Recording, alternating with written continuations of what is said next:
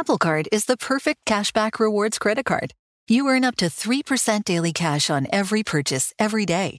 That's 3% on your favorite products at Apple, 2% on all other Apple Card with Apple Pay purchases, and 1% on anything you buy with your titanium Apple Card or virtual card number. Visit apple.co slash card calculator to see how much you can earn.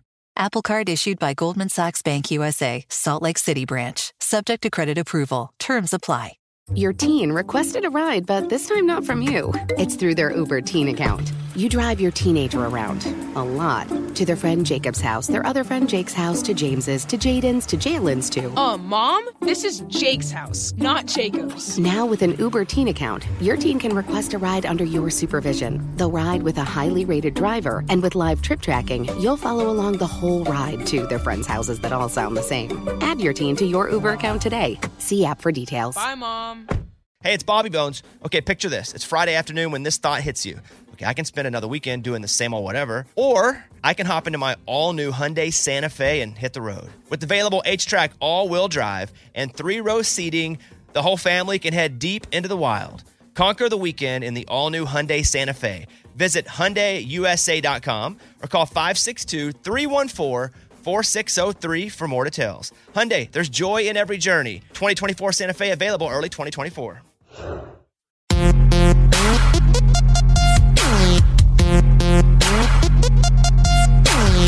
When Dolly got in, she turned it down originally, saying, I don't want to block another woman who should get in. I'm country, I'm not rock and roll. So I wrote her a note. She said, Oh, I get it now. The answer is still no.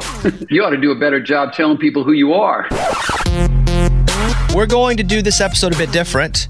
It's episode 402 with John Sykes, who works alongside me, I mean, over me actually, at iHeartRadio, but he is the chairman of the Rock and Roll Hall of Fame. That's why we initiated this conversation, because obviously this is a music podcast, but dude, I'm gonna tell you, I learned so much about John, and I've known John for a long time. I didn't know he's one of the people that started VH1 Yeah, he's like the Forrest Gump of the music industry. crazy this guy's stories. So you're going to hear a lot of different stuff. We'll talk Hall of Fame. We'll talk iHeartRadio. We'll talk VH1, how he started that. He was part of the group that started MTV. But because we talk about pop up videos, we're going to do this episode like a pop up video. Yeah. Audio wise. We've never done this before like this. So you'll hear little pop ups throughout the episode with facts as we talk to John. So you have some background, but also we just thought it was funny if we did a pop up video episode. So John Sykes, he is the president of iHeartMedia Entertainment Enterprises. As Mike said, he's the Forrest Gump of the music industry. I learned a lot, you know, prior to iHeartMedia. It was just him building and operating multiple entertainment brands. When I brought up, I don't want to say the bands, but when I brought up one specific band and he's like, yeah, I signed them to the first publishing deal. I was like, wait- Unbelievable. I was like, wait, what? and then he goes, oh yeah, and this band. And I was like, wait, what? It's just a great episode. And it all comes down to 2019. He was named the chairman of the Rock and Roll Hall of Fame, and that's what we get into. He holds an honorary doctorate from the Berklee School of Music. The Berklee School of Music thinks you're so honorable, they give you a doc. That's crazy. insane. and he's a member of the Cable Television Hall of Fame. And he's one of the guys at my company that I love so much, which is iHeartRadio. Here he is, John Sykes. It looks like you have some sort of editing program behind you. What's going on back there? Behind me? Yeah, it looks like you're in the middle of editing some some show of some sort. What is that on the wall up, up there? Oh, even the, the what, handwritten or on the monitor? No, on the monitor right there. What is that? Oh, oh, the monitor is just it's just a line. Yeah, the lineup of everything we've got. I just kind of slot the shows and who's doing what, where, when. We got about 10 tent poles a year. I do the Rock and Roll Hall of Fame induction ceremony, which is going to be massive this year. I've got the Robin Hood event and Red. So yeah, I've got to I juggle a few things here. It's, it's part of my. Uh, it, I like to have a lot of unpaid jobs, Bob. yeah, but cool ones. Which, by the way, formally, everybody, this is John Sykes, who is the president of iHeartMedia Entertainment Enterprises. Your music career has been so many different places that have, uh, for example, when you started MTV, you're one of the guys that started that, and you did the very first ever VMAs. It's got to be weird to have some of those guys who you started and did the first VMAs with, and now they're getting into the Rock and Roll Hall of Fame. I mean, it's like watching Who Do You get old. Like Darius is my first ever interview, and I'm like, dang, I'm getting old. I was like a kid, and now Darius is also old. I mean, there has to be some of those acts that you were with when they were babies, and you were a baby. That now you guys are doing massive things together as you're getting a little older. it's kind of like you. You're much more talented than I am, but I mean, you've hip hop, you've country, You knew rock and roll. You knew all that.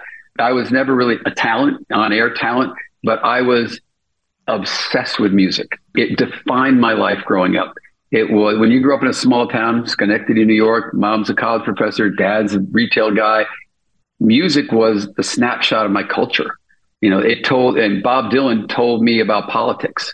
I learned more about Bob Dylan about politics I did from from Lyndon Johnson or Richard Nixon, thank God. And so for me, it's I look at my career as, as people say, God, you had a lot of jobs. I go, no, I've had one job.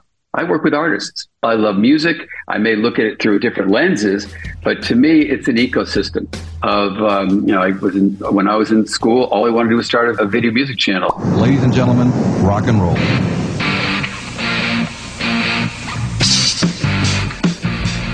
MTV, the station launched on August 1st, 1981 at 12:01 a.m. The first music video ever played was The Buggles' Video Killed the Radio Star.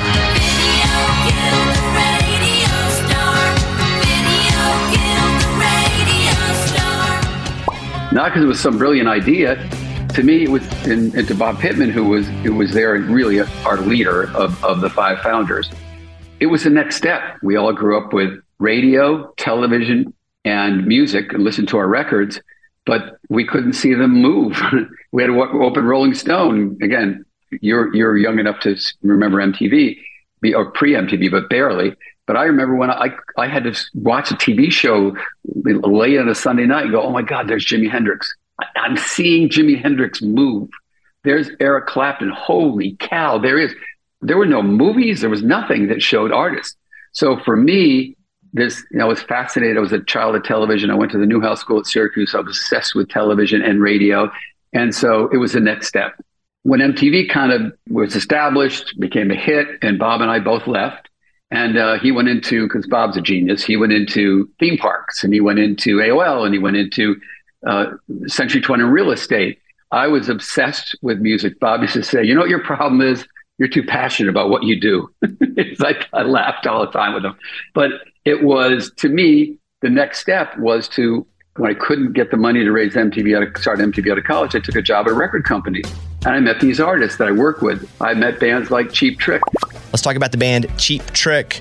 Cheap Trick's biggest song was released in 1977 when they put out the smash hit, I Want You to Want Me.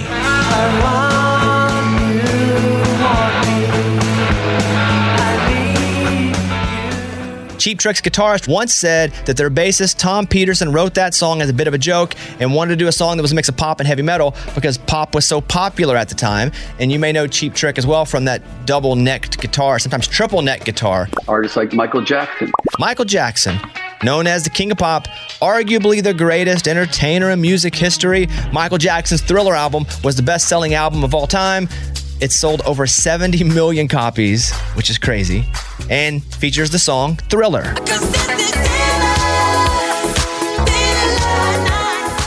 Uh, Heart. Heart was a band formed in Seattle, Washington, and evolved into their name over time. They started out as The Army, then they went by Hocus Pocus, then White Heart, and then they settled on just Heart. Now, you may know some of Heart's hits, like this song, Barracuda. Ooh, Barracuda. And this song, Crazy on You.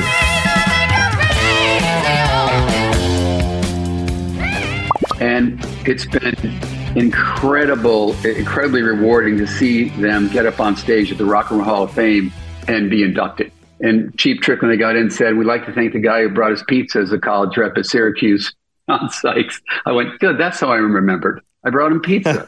but, um, but, but that's to me. So, and VH1, you know, in a lot of ways, to me, VH1 was even more satisfying because VH1 was mine.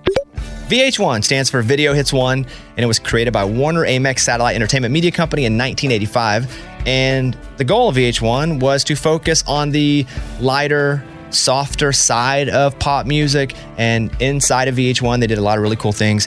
And John's going to talk about that here. But pop up videos, which is why we have the bubbles here because it would pop up and it'd tell you a little factoid like this one about VH1. And that's where I met Darius Rucker and Hootie and the Blowfish. That's where we met Sheryl Crow and decided, you know something? We're going to use our power to break these careers. And, and let's come, and long before all these docs are out like now, uh, was Behind the Music, which is our doc series that really really kind of set, I think, the tone for these 30 on 30s and these other docs that are coming out today. So I'm really proud of that.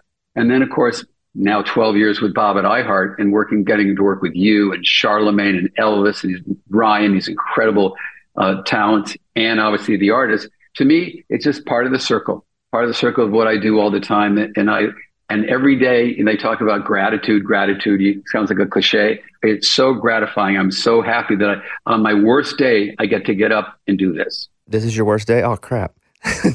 No, no, I know, I know. I'm kidding. Hey, so you, you mentioned VH1. What years were you uh, running VH1? I came in. I left MTV at 86, early 87. I came back in 93.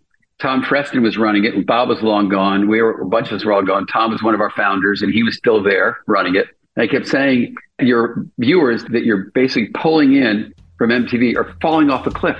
As some of these great artists like Tom Petty, the Rolling Stones, U2 were kind of getting into their 40s. Three massive artists here Tom Petty, the Rolling Stones, and U2 are all in the Rock and Roll Hall of Fame. The Rolling Stones were inducted in 1989. Tom Petty and the Heartbreakers were inducted in 2002, and U2, being the most recent, was inducted in 2005. And here comes Dr. Dre and Snoop and Eminem, which are changing youth culture. Let's talk about Eminem. Eminem has sold the most albums in rap history with roughly 227 million copies total. Snoop Dogg also in the top 10 with roughly 40 million sold, and Dr. Dre is widely known as one of the greatest producers in the genre's history. I said, you know, we could get the MTV graduates, as I call them. They're 24 years old, they're out of college, they've got a family, but they're too busy to have, they're not sitting next to a kid in study hall telling them about the next Pearl Jam record. So let, I said, let us be that kind of trusted source to turn them on to music that they're going to love between 25 and 34. I mean, I had a lot of fun doing that because we got into politics with VH1 Save the Music. Obviously, we were working with MTV on Rock the Vote. So we were moving culture, but speaking to no, no longer teenagers, but like a, a 26 year old who said, I don't want to quit music. I may be married and have a kid, but I'm not giving up yet. I love music. I'm going to concerts, but I need somebody to keep me up to date with what's going on in music. And that was my whole idea I had for VH1 was just a continuation of MTV. And I came up with the term MTV graduates. I don't think it went over too well in the in the company. A lot of people running MTV were people I had hired when I was there, and I moved on to VH1. Despite a little bit of sibling rivalry, we worked really close together, and I really enjoyed those years at VH1 because I found a whole new generation of artists, as I mentioned, Jewel, Sarah McLachlan, Hootie the Blowfish, Sheryl. I mean, these records, these artists sold millions. In case of uh, Hootie, tens of millions of albums. Let's go through some artists here. Jewel was born in Utah, but raised in Alaska before living in a van in San Diego. She would play coffee houses. Jewel's biggest hit was You Were Meant for Me. Sarah McLachlan is known for I Will Remember You.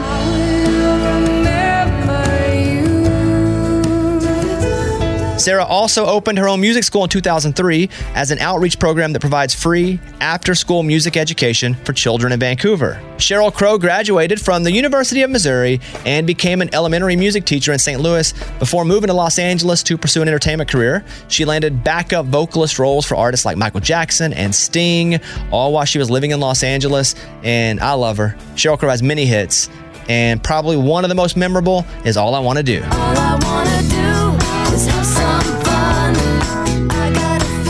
And finally, let's talk about Hootie and the Blowfish. Hootie and the Blowfish derives from Darius Rucker being inspired by his former college roommates' nicknames. One of them wore big round glasses that made him look like an owl. The other had puffy cheeks that made him look like a blowfish. So it was literally Hootie was one person, Blowfish was the other person, and they named the band after that. And Hootie's biggest song, well, Hootie and the Blowfish, the band, their biggest song was Only Wanna Be With You.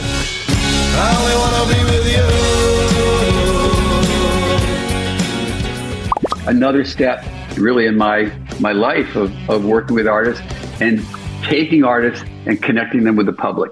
Whenever I think back to VH1, there were t- you mentioned one of them behind the music, which I loved. It was like that's how I got to know the freaking Goo Goo Dolls, like and the things behind, but also pop up videos.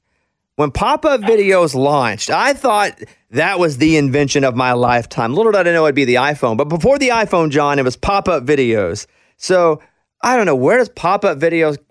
How does that come up, and who do people say no to that forever, and then it all of a sudden is something that is a, a it was a phenomenon while it was out. Yeah. You know, there's an old saying that Jan went not Jan uh, that Ahmet Ertegun used to have. They say, "How do you make it in the music business?"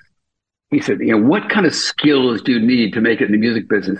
He said, "Here's the skills you need: get up from your desk, get on the elevator, go out in the street, and pray you bump into a genius." and so, I was taking meetings, uh, starting VH1, to look for ideas that really would speak to like an educated audience that grew up with MTV, but thought of themselves now as a little bit more clever than a teenager. You know, just like when you do Bobby, your show, you have a voice, you have an attitude. People know Bobby Bone show. You have an attitude. Charlemagne has an attitude and style, as does DJ Envy and, and the folks at Breakfast Club. It wasn't just to me about playing songs, but what's the attitude? And the attitude was, let's have fun with some of these artists. And let's not get too mean, but let's let's kind of look at the lyrics of these songs. And there's this guy named Tad Low and Tad Low was doing freelance work for MTV, and he he was the kind of guy that you know you'd hire to do your your birthday video for friends. He's a clever guy. He put these little video things together. When I got to VH1, he called me and said, "Hey, I'm the guy who did that birthday video for you." I go, "Yeah, yeah. well, what's up?" and he said, "I got some ideas."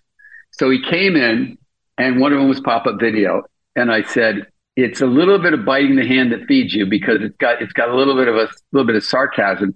But I said, since the artists are the blood that runs through our veins, Ted, you can't be that mean, but have a little fun. That's what happened in pop up video. Boy, did that pop! That just that was a but that helped define the kind of like the brand image for VH1 of just being more than a video jukebox. So part of it was Sirius, where we do back cells, where we talk about that. This is the video you just saw. Here's a video you're going to see now. And obviously, behind the music was stories. Pop up video was let's have some fun. And then the third one, a show we had called Storytellers. And Storytellers was kind of like instead unplugged of playing the songs, it was unplugged with the stories behind the song. And that's where Bowie and and everyone in the Sun played. And that turned out to be um, one of the hits for us that put us on the map. One of my favorite albums, and I just had Adam Duritz in the studio. We did an hour together from Counting Crows. I signed him. You what? I signed him to publishing. Yeah, I signed. You should. I wish you. We should ask Adam when you saw him. Counting Crows. I love them. They're my favorite band. The band name Counting Crows is derived from One for Sorrow, which is a British nursery rhyme about the superstitious counting of magpies which are members of the Crow family. Singer Adam Duritz heard the rhyme in the film The Signs of Life, which starred his close friend, actress Mary Louise Parker. And probably their biggest song, Mr. Jones, was what launched the band into superstardom.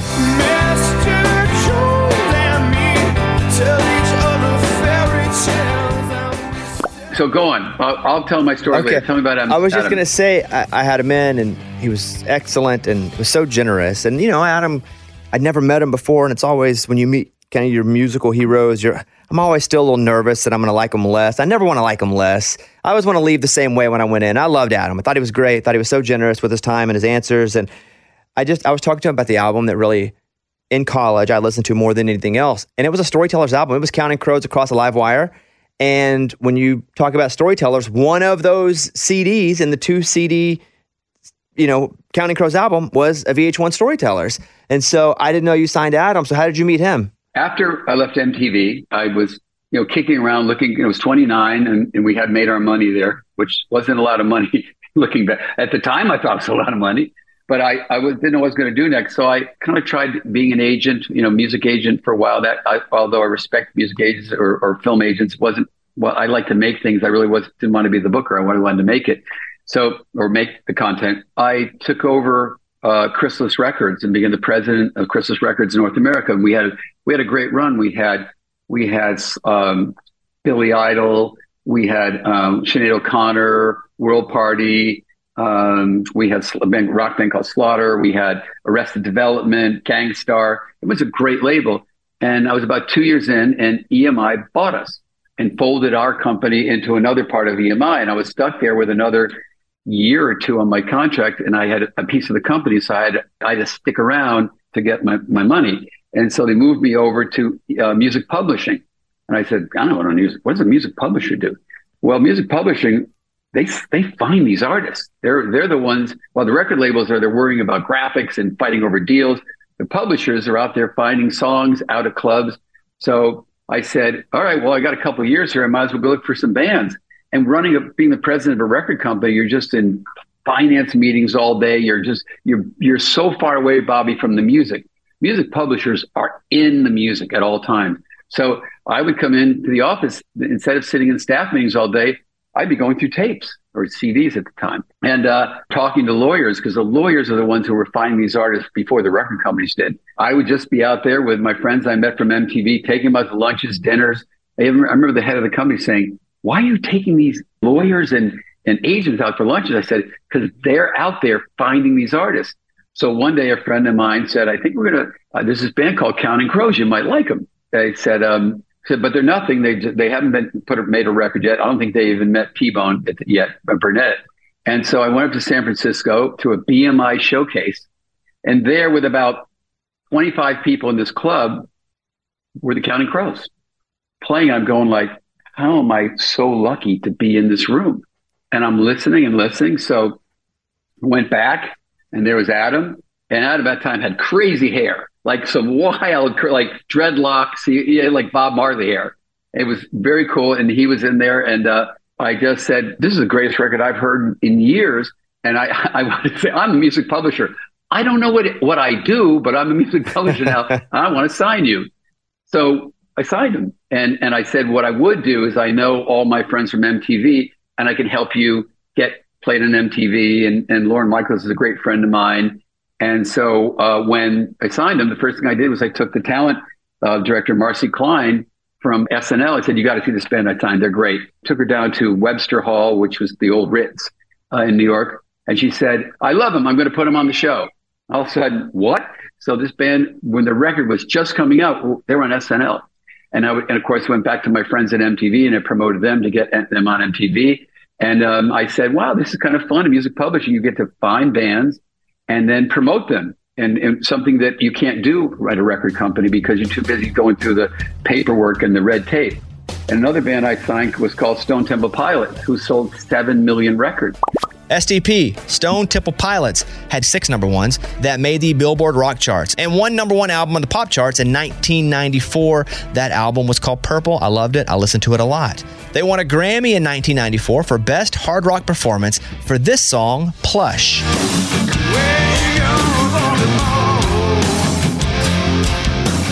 Their lead singer, Scott Weiland, passed away from a drug overdose in December of 2015.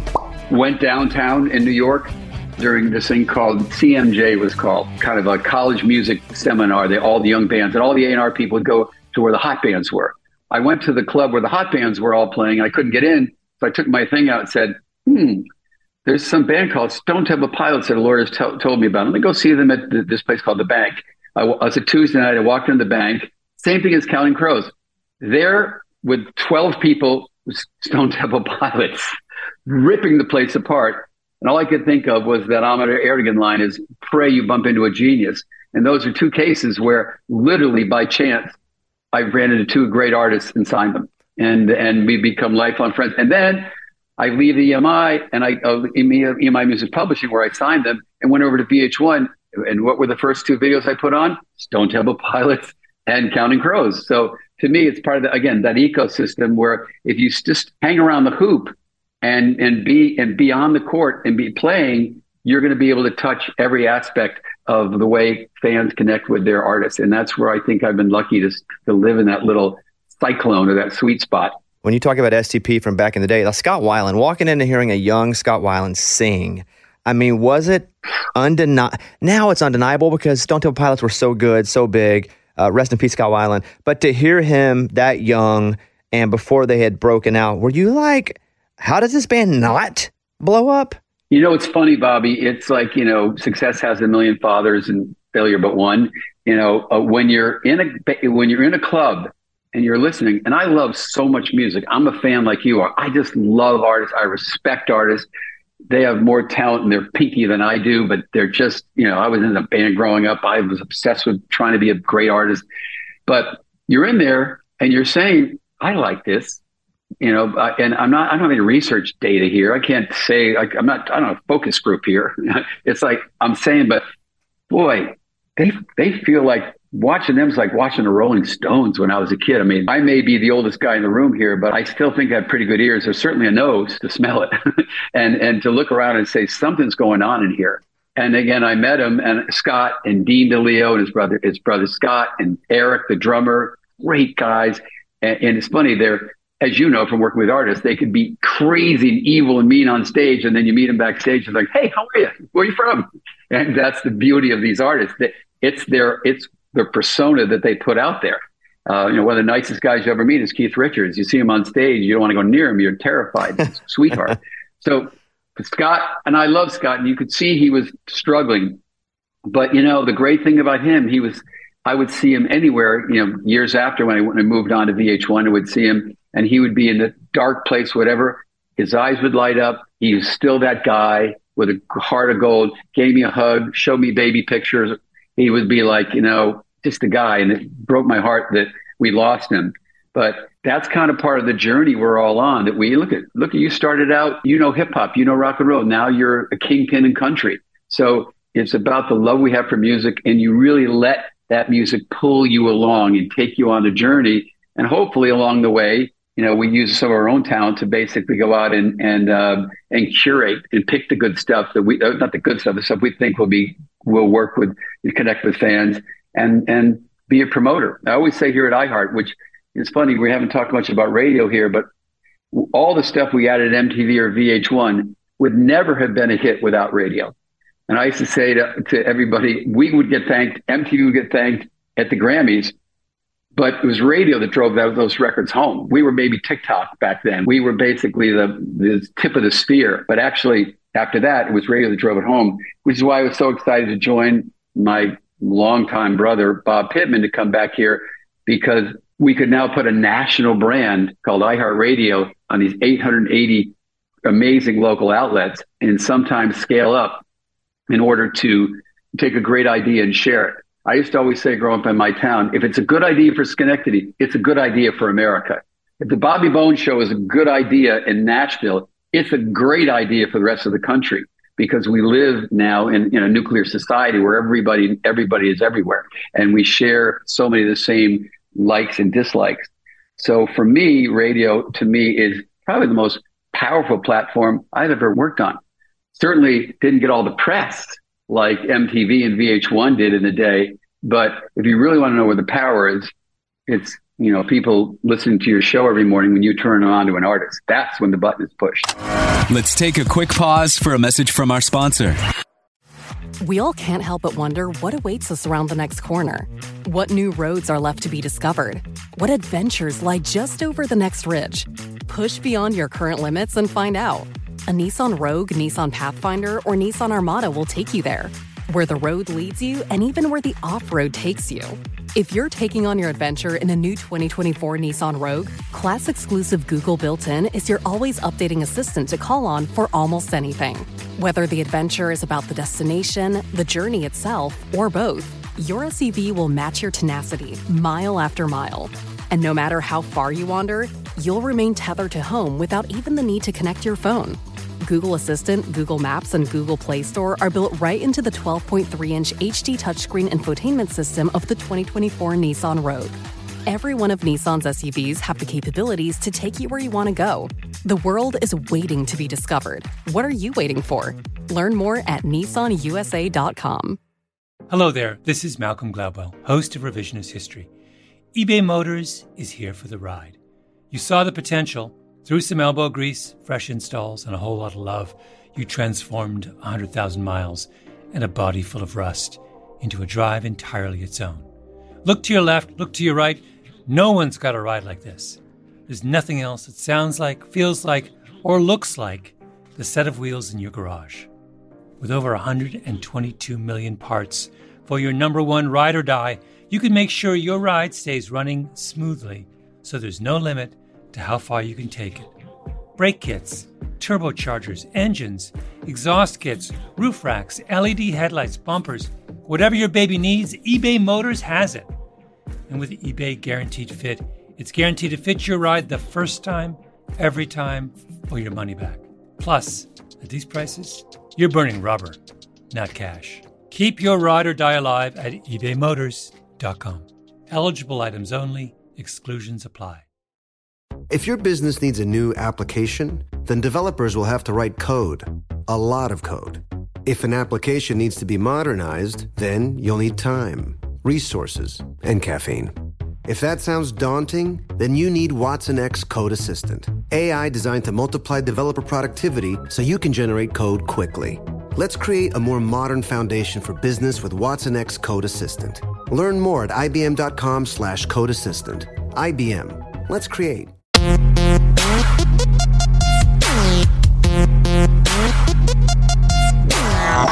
And we're back on the Bobbycast. How in the world did you get the coolest job in the whole world? It's that because the job that you're paid to do is awesome, but I know the responsibilities of that. But like the Rock and Roll Hall of Fame, like I don't know what the responsibilities are, but that's an awesome job. Well, um, yeah, Bobby, I only wish I had this job in high school because I'd be a lot more popular. but um, I've been on the board of the Rock and Roll Hall of Fame for 20, 25 years and on the nominating committee. It's been run for 35 years by Jan Wenner, the founder of Rolling Stone, founder, publisher, editor. Uh, and about four years ago, he gave it up, and uh, and I was uh, nominated and voted in to to run the hall, to run the foundation. It's sometimes the greatest job in the world. Sometimes it's the worst because no one's ever happy. The people who get in are satisfied. The people who don't are upset. so it's kind of like the Country Music Hall of Fame, Cooperstown, the Baseball Hall of Fame. Every time you announce the winners, there's enough people saying, "Well, how come so and so didn't get in? What about so and so?" So, uh, in um, for baseball, you got to be batting about 300 to get in Cooperstown, and and music is much more subjective. But um, yeah, I love it. It's it's an incredible position to have. I didn't even see it coming. They drafted me on there because I was just happy being on the nominating committee, and and I used to work on producing the shows. But to me, it's just part of my life. Music is everything for me, and it's part of the ecosystem I have between iHeart, um, the Hall of Fame, what I do with Robin Hood, and uh, what I did, you know, when we started MTV years ago, Bob and I and a few others. It's my life. It's what I do, and I love to live it that way. So if you're to be inducted into the Grand Ole Opry, for example, or the Illuminati, or all of these places that you want to be in, but you really don't know the exactly what you have to do to get in. Is the Rock and Roll Hall of Fame like that, where there are no exact there's no exact protocol as to how someone gets in. Is it just like a feeling amongst a group of people that are voting, or even how to get on the list to be voted for?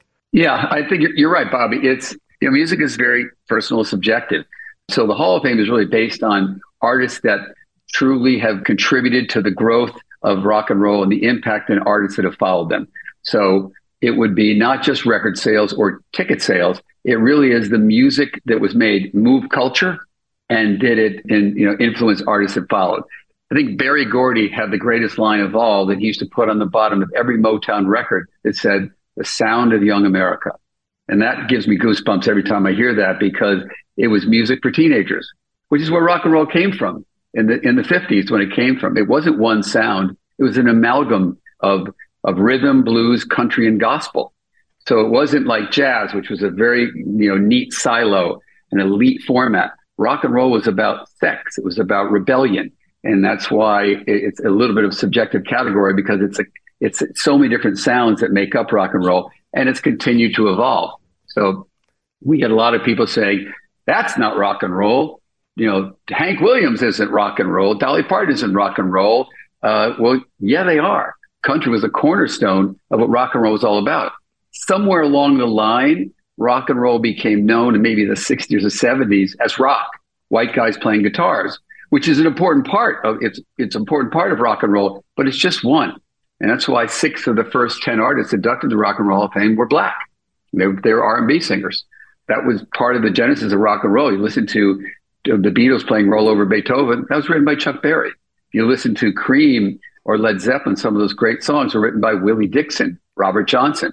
Um, and obviously, you know the impact that Johnny Cash has had on, on rock and roll. So it's an amalgam. And so that's kind of the, the base we use to find really at, as who should be inducted. Were they part of that amalgam, that sound, that collection of sounds that made up rock and roll?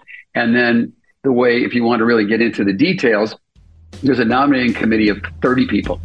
And 30 people from all walks of life. Tom Morello is on that. Questlove is on that board. Uh, Dave Grohl is on that nominating committee. Let's talk about Rage Against the Machine.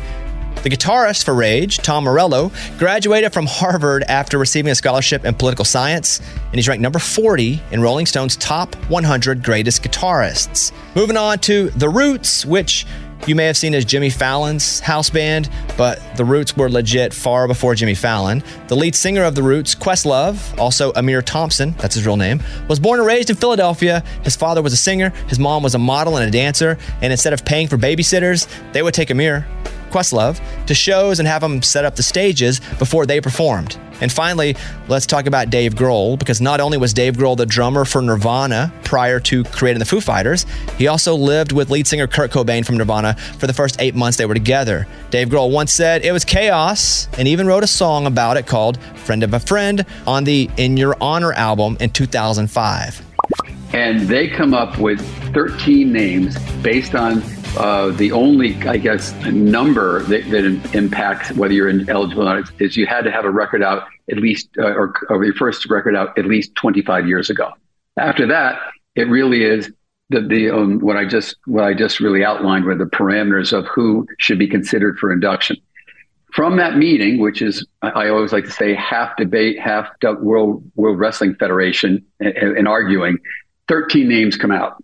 Then those 13 names, Bobby, go to a, a, a larger voting group of about 1,200, uh, made up probably half of former inductees and others from music experts, label, uh, current artists, uh, reviewers, radio programmers, and they vote on which of the 13 nominees will get one of the seven, co- six or seven coveted slots for performers.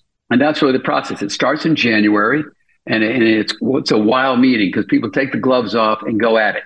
In addition, and not to get it too much into the minutia here, is there are three special categories that go along with that the performers group. Uh, one is called musical excellence. It's producers, songwriters, sidemen, uh, side women who have, have influenced music who may not be performers. Some performers, some not. For example, this year, Bernie Taupin, the great Bernie Taupin, wrote for Elton John, uh, is getting in under music excellence because of his writing. Last year, Jimmy Jam and Terry Lewis got in for musical excellence because they wrote and produced all those great records. This year, also, you've got Al Kooper.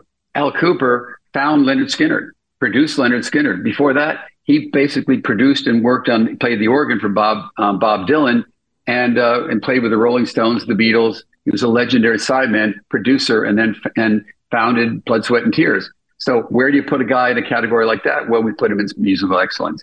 And sometimes if an artist like LL Cool J, in this year, the case of Chaka Khan, had gotten on the ballot, the nominating ballot, many, many times, Bobby, but haven't been voted in by the general voting group, then we, our special committee, which is a smaller group, will put them in under musical excellence. And finally, the third category is the Ahmet Ertegun Award, which is named after Ahmet Ertegun, legendary head of Atlantic Records, founder of everyone from Led Zeppelin, Aretha Franklin, the Rolling Stones, amazing record executive. And that's for a non-performer in the past, Bill Graham has gotten that award. David Geffen has gotten that award. Mo Ostin, you know, the legendary record labels. Last year, it was Jimmy Iovine who's produced, you know, Bruce Springsteen. This year, it's going to be Don Cornelius who founded Soul Train, Rhythm and Blues. And that's a tough one because everybody, every executive in the business wants that one. That's a coveted slot. We interrupt this interview to bring you a message from our sponsor. We all can't help but wonder what awaits us around the next corner. What new roads are left to be discovered? What adventures lie just over the next ridge? Push beyond your current limits and find out. A Nissan Rogue, Nissan Pathfinder, or Nissan Armada will take you there. Where the road leads you, and even where the off road takes you. If you're taking on your adventure in a new 2024 Nissan Rogue, class exclusive Google built in is your always updating assistant to call on for almost anything. Whether the adventure is about the destination, the journey itself, or both, your SUV will match your tenacity mile after mile. And no matter how far you wander, you'll remain tethered to home without even the need to connect your phone. Google Assistant, Google Maps, and Google Play Store are built right into the 12.3 inch HD touchscreen infotainment system of the 2024 Nissan Rogue. Every one of Nissan's SUVs have the capabilities to take you where you want to go. The world is waiting to be discovered. What are you waiting for? Learn more at nissanusa.com. Hello there, this is Malcolm Gladwell, host of Revisionist History. eBay Motors is here for the ride. You saw the potential. Through some elbow grease, fresh installs, and a whole lot of love, you transformed 100,000 miles and a body full of rust into a drive entirely its own. Look to your left, look to your right. No one's got a ride like this. There's nothing else that sounds like, feels like, or looks like the set of wheels in your garage. With over 122 million parts for your number one ride or die, you can make sure your ride stays running smoothly so there's no limit to how far you can take it. Brake kits, turbochargers, engines, exhaust kits, roof racks, LED headlights, bumpers, whatever your baby needs, eBay Motors has it. And with eBay Guaranteed Fit, it's guaranteed to fit your ride the first time, every time, or your money back. Plus, at these prices, you're burning rubber, not cash. Keep your ride or die alive at ebaymotors.com. Eligible items only, exclusions apply. A recent price prediction claims that silver could hit $100 per ounce thanks to artificial intelligence. It's well known that silver is needed to fuel the green revolution, things like solar panels and electric vehicles. But artificial intelligence could also significantly boost silver's demand. Should you be looking at silver to invest in your future? Learn more about silver's potential with your free 2024 Gold and Silver Guide from the top rated precious metals company, Goldco. Plus, if you call Goldco today, you could qualify for up to 10% in bonus silver, but only while supplies last. So visit iHeartSilver.com today. Goldco has helped people just like you diversify their savings with gold and silver, and they've placed over $2.5 billion in precious metals. So what are you waiting for? This is your chance to diversify and protect your savings with precious metals. Plus, you could get up to 10% in bonus silver. Go to iHeartSilver.com to learn how you could get started today. That's iHeartSilver.com. iHeartSilver.com.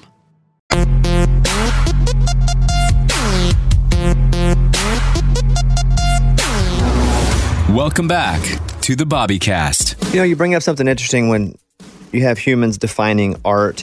And usually, you know, when you go, hey, is this rock and roll? This happens in country music. Is this country music? And people are like, well, that's not rock. That's not country. But mostly, I see that people just hold steadfast to the idea that the type of music that was popular when they were in their formidable years is only the definition of that type of music. You know, in country music, I get it all the time. Now I've been lucky enough to work in pop, in hip hop, in alternative, in country. And so I feel like I have a pretty good grasp on that I'm mostly wrong when it comes to defining anything artistic because it's hard to put a label on art generally. And country music comes from the slave ships from Africa and European uh, people coming to the United States and with fiddles and banjos. That's it. And so when people are like, well, it's not country, it's not like, you know, deep south, prairie. And I'm like, well, if we want to really get down to it, that's not country because country music is derived from, again, people from Africa and people from Europe coming together and joining. I just find that people, when they start to try to define art, they're always wrong. And I imagine that's so frustrating to you when people are like, Dolly Parton, Jay Z, and we could go down and just and and pick people, and they go, "That's not rock and roll," when they don't even understand what the genesis of rock and roll was or is. Exactly, Bobby. What happened was before your time, and even almost before my time, because I'm older than you, there was top 40 radio like real like 60s top 40 radio where they would put um, loretta lynn would be on the beatles bobby sherman the rolling stones and uh, the convoy trucker song. Like it was just just this collection of songs that 17 year olds had to listen to. For whatever reason this kind of whatever wherever american culture was or is at that time has brought together a sound. That's why rock and roll is so hard to define to your point because and and as you said with country, there's sometimes some country uh, kind of old school country fans are saying no, that's not country. Well, country music, just like every other format, evolves, and then this kind of crossroads of it all really came in 1955 with rock and roll, and that was really because rock and roll is not one sound. You could just it's everything, and that's why when Dolly got in, she turned it down originally, saying, I, I don't want to block another woman who should get in. I'm country, I'm not rock and roll. So I wrote her a note and uh, she said, Oh, I get it now. Uh, you, the answer is still no, but um, you ought to do a better job telling people who you are. I thought was funny. And I said, well, I just got started. But you're right. I think the Rock Rock and Roll Hall of Fame now that you know music constantly evolves for young for culture has got to do a job of going back. It's not reinventing what it was. It's going back to the, the really the the genesis of what rock and roll was to say this is kind of the path that we followed. But you're right. People are always going to point fingers. That's not rock and roll you said that's not country. It is sometimes easier if you're in the jazz world because jazz is a very clear lane. It's a beautiful elite format. And you could say that's Coltrane, that's Miles Davis, that's so and so. And rock and roll is kind of is is really a, a, a, the music of the people. And if you look at where a big part of rock and roll came from was the South. I mean, that's where basically so much music outside of jazz came from the South in America. That's when the Rolling Stones, when they were doing uh, their Sticky Fingers album, they went down to Muscle Shoals. They wanted the Muscle Shoals players to play on some of those songs. They wanted to capture that song, that sound, because Dead Flowers, very much a part of uh, what the Rolling Stones are about, and that came from country music. You ever have to, is there ever a struggle to separate the art from the artist? Meaning, if it turns out somebody that's really crushed it over the course of 20, 30, 40 years, but but they ain't that good of a person or there been some story.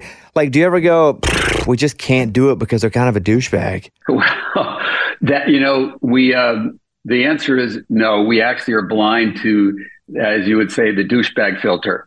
And that we, um, it really is based on who they are. And by the way, some of the rock and roll artists were bad boys and bad girls, and they broke some they broke some rules, and that's kind of why we liked them growing up because they we could live vicariously through their music. I mean, Keith Richards, he did every drug under the sun. I didn't, but boy, I love that guy. I just I just I I just live vicariously through Keith Richards. You know, to me, Street Fighting Man, that was my escape from my small town. What can a poor boy do? It's, you know, singing a rock and roll band. So there are some of the art, and some people have been inducted. Maybe one or two have said, "Screw you! I'm not going to be in this place. You waited too long. I'm not coming." Now, out of almost 380 inductees, I think one or two or maybe a handful, I think, haven't. But for the most part, we're blind to that. It really is did their music move culture? More importantly, did their music did their music move youth culture? I go back to those early Motown records, which is basically did they create the sound of young America? Rage Against the Machines up this year. I was a big Rage fan. I mean, massive. There was always a battle what we're going to come out to at football games because I was a massive Rage fan, and it was either that or Tupac and it was always so. Then it was just every other week. But love Rage Against the Machine, and you mentioned that one of the members, uh, one of the selecting members, is yeah, one of the members of Rage. Now, does he have to leave the room whenever you guys talk about Rage? you know, he, he, like Dave Grohl, who was also a member of the uh, nominating committee before his band was nominated. They sit patiently in the room, and it's interesting because some of these nominating committee members are so tough they don't fold easily. So even if the artist is two feet away from them, that artist may not get the, the votes. That's how tough this room is. I feel very strange being a music fan that I am to just sit next to Dave Grohl and not nominate him the first time. Now, in his defense, um, he was nominated first ballot. He wasn't a uh, Rage. Um, sorry, Rage. Foos were were not eligible until until two years ago, and they got in. Rage has been, and it took a few years. And Tom sat there very very quietly, but he has contributed so much to the um, to the Hall of Fame because early on there was a criticism of the Hall that it was too um, it, it was too uppity, too much run by critics who turn their nose up at popularity, popular music. So bands like Kiss, Journey couldn't get in, Rush, because this group of, of nominating committee members just thought that that was below them. It should be important music. Tom came in, of course, with from a the, uh, from a band that all the critics loved, and said that's that you know rock and roll is not it's not jazz. It's not some cool high and inside format. It's of the people. Like I said, it's about sex. It's about breaking the rules. So, because of Tom, a lot of these snooty, you might want to say, nominating committee members went, You're right. You're right. This is the sound of young America. And about five, six years ago, the floodgates opened and you felt you know, a little bit of a democratization of rock and roll to balance off just the high and inside cool cool kids on the block. And we let in some other people that really changed young people. I mean eddie vedder listened to kiss growing up. Of course he did. That's he was 12 years old. That's what I mean, we all listened to music when we were teens. It may have changed our taste may have changed later on. That's been interesting to see those artists in there. And Questlove, of course, is in the Roots, but he's been he's very he's been very open about supporting younger artists now. Willie Nelson's up this year as well, which is super cool. And what is that dynamic like with folks in the room? Again, from all walks of life, and then Willie Nelson comes up as a guy who you have to suggest to be on the ballot and then actually makes it. But when someone like Willie pops up that's super country or Missy Elliott that is hip hop, is that a different conversation than someone who was pretty down the middle? Like as a as a pop art, like a Sheryl Crow, for example, that feels like that would be easier for everyone to understand. Not that one's better than the other, but every, a lot of folks can understand Sheryl Crow mainstream, but Willie and not till later Missy, they weren't. So is that conversation different when an artist like that is brought up? Yeah, Bobby, it was about six or seven years ago because you had a group of primarily white people who were raised on rock and roll or rock, excuse me, making the decisions. Early on, it wasn't odd that Hank Williams got inducted or Johnny Cash because the early voting really stemmed from people who had a knowledge of the 50s. And so when you had the original Ahmet Ertegun, Seymour Stein, Bob Krasnow on that committee, they got why Brenda Lee should be in the Rock and Roll Fame. They got why Fats Domino should be in the Rock and Roll Fame because they understood the, the, really the creation and the genesis of, of truly what was rock and roll. As years went by and kind of white rock began to kind of steer the perception of the Rock and Roll Fame, or really the inductees, that's where the group kind of fell into a comfort zone of a certain sound that was naturally an extension of white people playing rock and roll music. Well, what I wanted to do coming in was, again, not redefine, but really co- go back to the roots and the, defini- the true definition of rock and roll and begin to honor the people who who really should who deservedly should be in the Rock and Roll Hall of Fame. So that's now that we've I think putting Dolly in last year, all of a sudden Willie Nelson, who's 90 years old this year, automatically gets in first. I mean, first ballot. I think it took a trailblazer like Dolly to re, I, I don't want to say open the gates, but reopen the gates to to the, the true genesis of rock and roll being honored because it was happening back in the, the late 80s when the Hall of Fame was established when Johnny Cash, Hank Williams, uh, Brenda Lee, and again, I said mentioned earlier, Fats Domino, um, Ray Charles, they were all in the Hall of Fame. That kind of dipped and faded during the 90s when people kind of, I, I don't want to say lost sight, but kind of lost track of some of the artists that were, that really were true, true iconic artists that, that helped shape rock and roll. And I'm really happy to report that that's coming back now. And when it comes to iHeart, like what is your job exactly? Because I read your fancy title, which is president of i, because you do everything. I've seen you be involved in everything, period.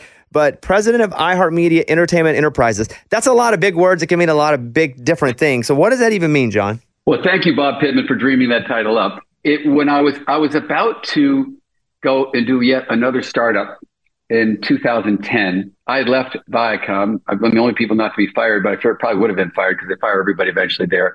Um, but to me, the glory days were gone of MTV and VH1, or, or I don't want to say, well, the way I wanted to run it was gone.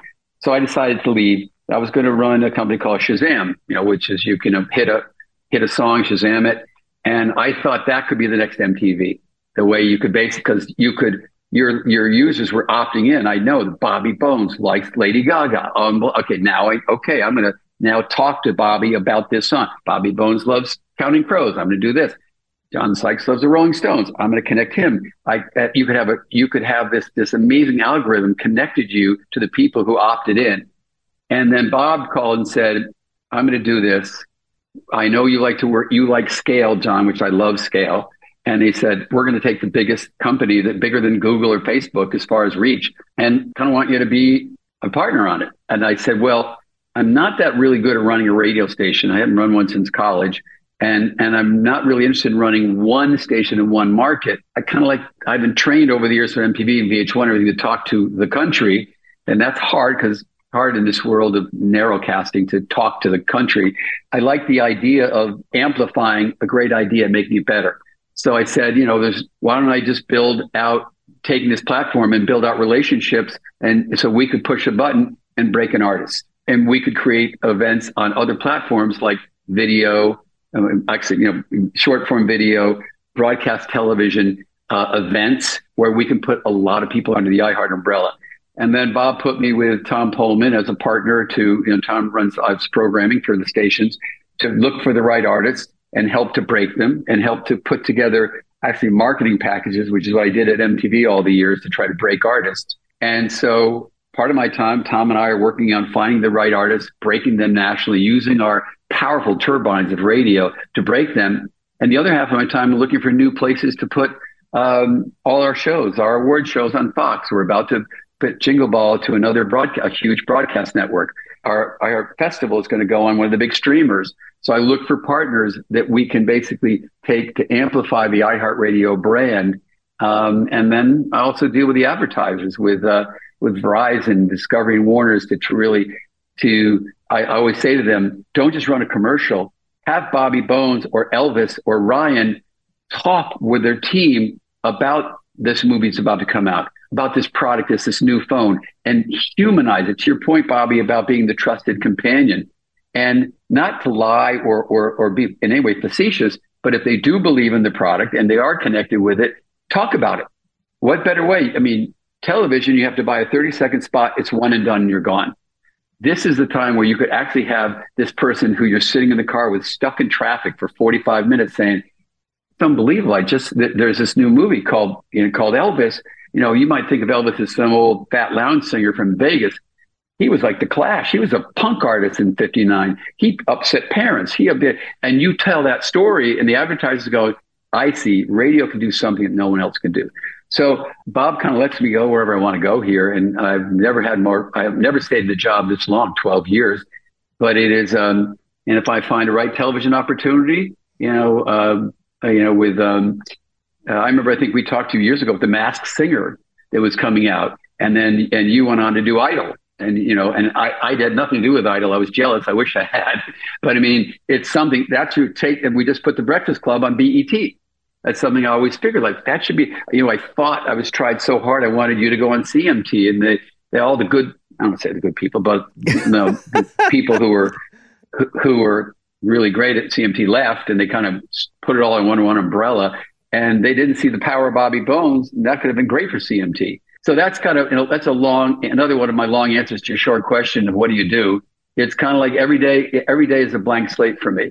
Uh, but at the end of the day, you know, I just have a, I have an agreement with Bob and Rich that you know I say, is it still working? And they go, still working. I go, good. I'll hang up. It's still working. When I come to New York, in the next year or so. I mean, I'm there a lot more than that, but we can get our schedules to line up.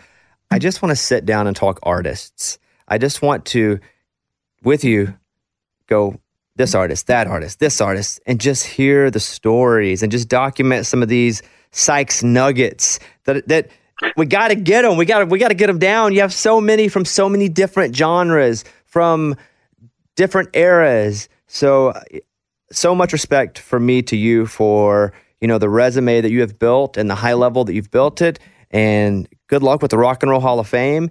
And don't think I'm not going to hit you up to go, John, I'm in town. Let's get on two microphones. I'm ready to go. You should come. I'm inviting you to the Rock and Roll Hall of Fame induction ceremony this November, Friday, November 3rd at Barclays. And if you want to witness one of those induction ceremonies, there's nothing else like it. It's it is it is a cavalcade of stars that come in from all genres.